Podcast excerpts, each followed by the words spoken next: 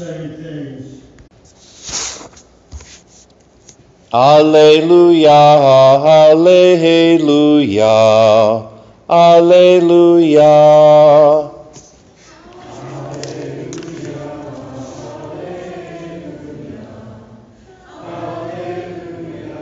One does not live on bread alone, but on every word that comes forth from the mouth of God. Alleluia, Alleluia, Alleluia. The Lord be with you. A reading from the Holy Gospel according to St. John.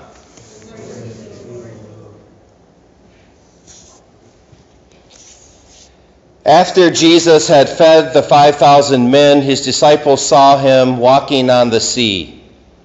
The next day, the crowd that remained across the sea saw that there had only been one boat there, and that Jesus had not gone along with his disciples in that boat, but only his disciples had left. Other boats came from Tiberias near the place where they had eaten the bread when the Lord gave thanks. When the crowd saw that neither Jesus nor his disciples were there, they themselves got into boats and came to Capernaum looking for Jesus. And when they found him across the sea, they said to him, Rabbi, when did you get here? Jesus answered and answered them and said, Amen, amen, I say to you, you are looking for me not because you saw signs, but because you ate the loaves and were filled. Do not work for food that perishes, but for the food that endures for eternal life, which the Son of Man will give you. For on him the Father God has set his seal. So they said to him, What can we do to accomplish the works of God?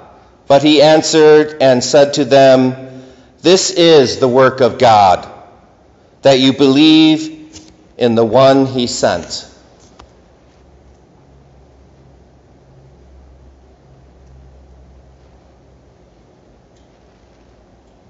My dear friends, the good news, the gospel of the Lord. Praise to you, Lord Jesus Christ.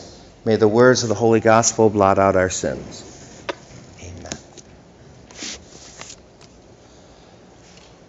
Christ is risen.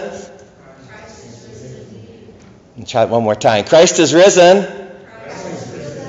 Thank you. As we continue to celebrate our 50 days of Easter, it's so big we can't get it into one Sunday. In fact, every Sunday is Little Easter.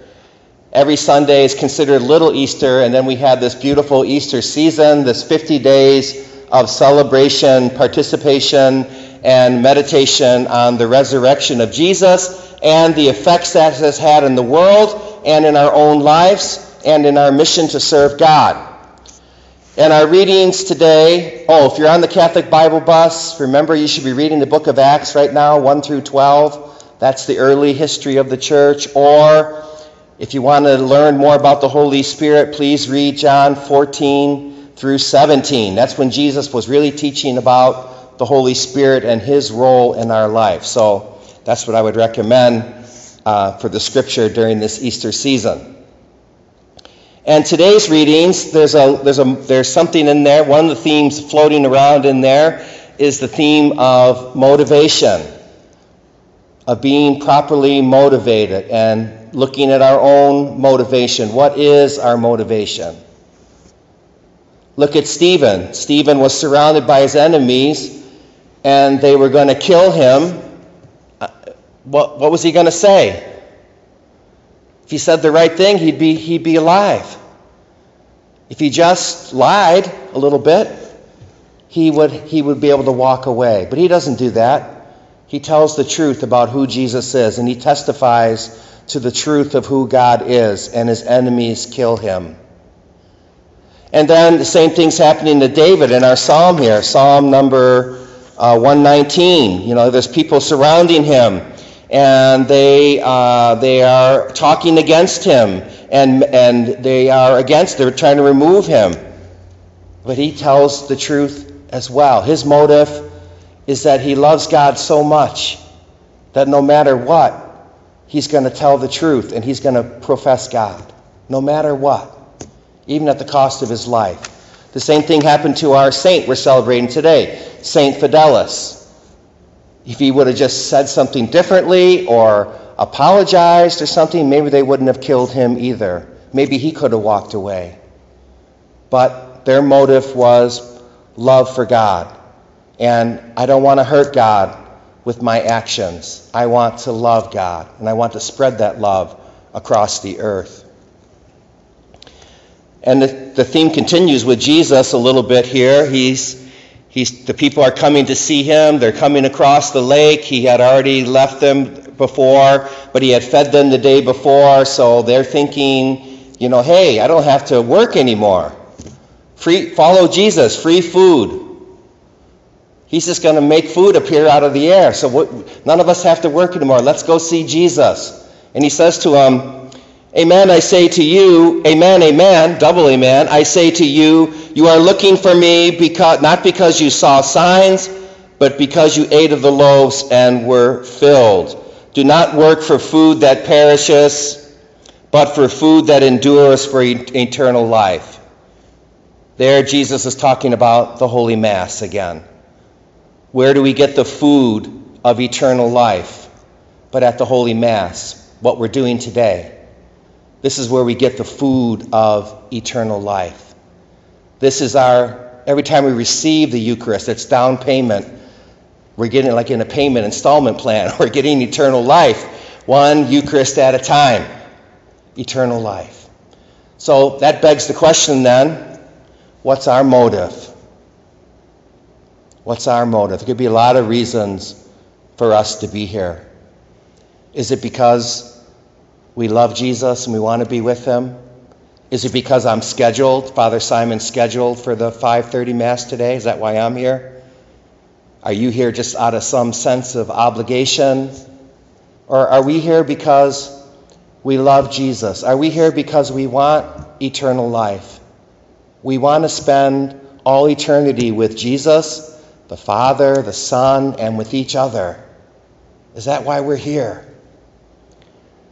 What are the four traditional ends of the Mass? What's happening at Mass? What are we, we should have a goal when we come to Mass. What are, what are the four traditional ends? Adoration of God. telling God I'm sorry for my, the way I sins I failed this week. Giving God thanksgiving for all the blessings He has given me. And interceding, bringing other people to this altar in the world who need our prayers, bringing everyone in the world to the foot of the cross, to this altar. The modern church has expanded on that in such a beautiful way. I, I made you all a, a, handout about the Mass. It's in the front row um, for you to take and meditate on. But listen to this. When we receive communion with the body and blood of Christ, it increases the communicant's union with the Lord. So at Holy Communion, our union with God is increased. It forgives our venial sins. Venial sins, when you receive the Lord, gone, forgiven. And preserves us from grave sins. It keeps us from falling into mortal sin. And receiving the sacrament strengthens the bond of charity between the communicant and Christ. We grow in our love of God. And it also reinforces the unity of the church as the mystical body of Christ. We are not just here with the people in this room right now. We are here with the people of heaven, the people in purgatory, the people all over earth. Everyone who's in union with God is here with us today, including the angels who God has given us to be part of our family. Maybe there's 3 billion angels here right now. I don't know. 4 billion. The angels are here. Our, our deceased loved ones are here. We're here together worshiping God and growing in this unity. Our motive is always to grow in the love of God.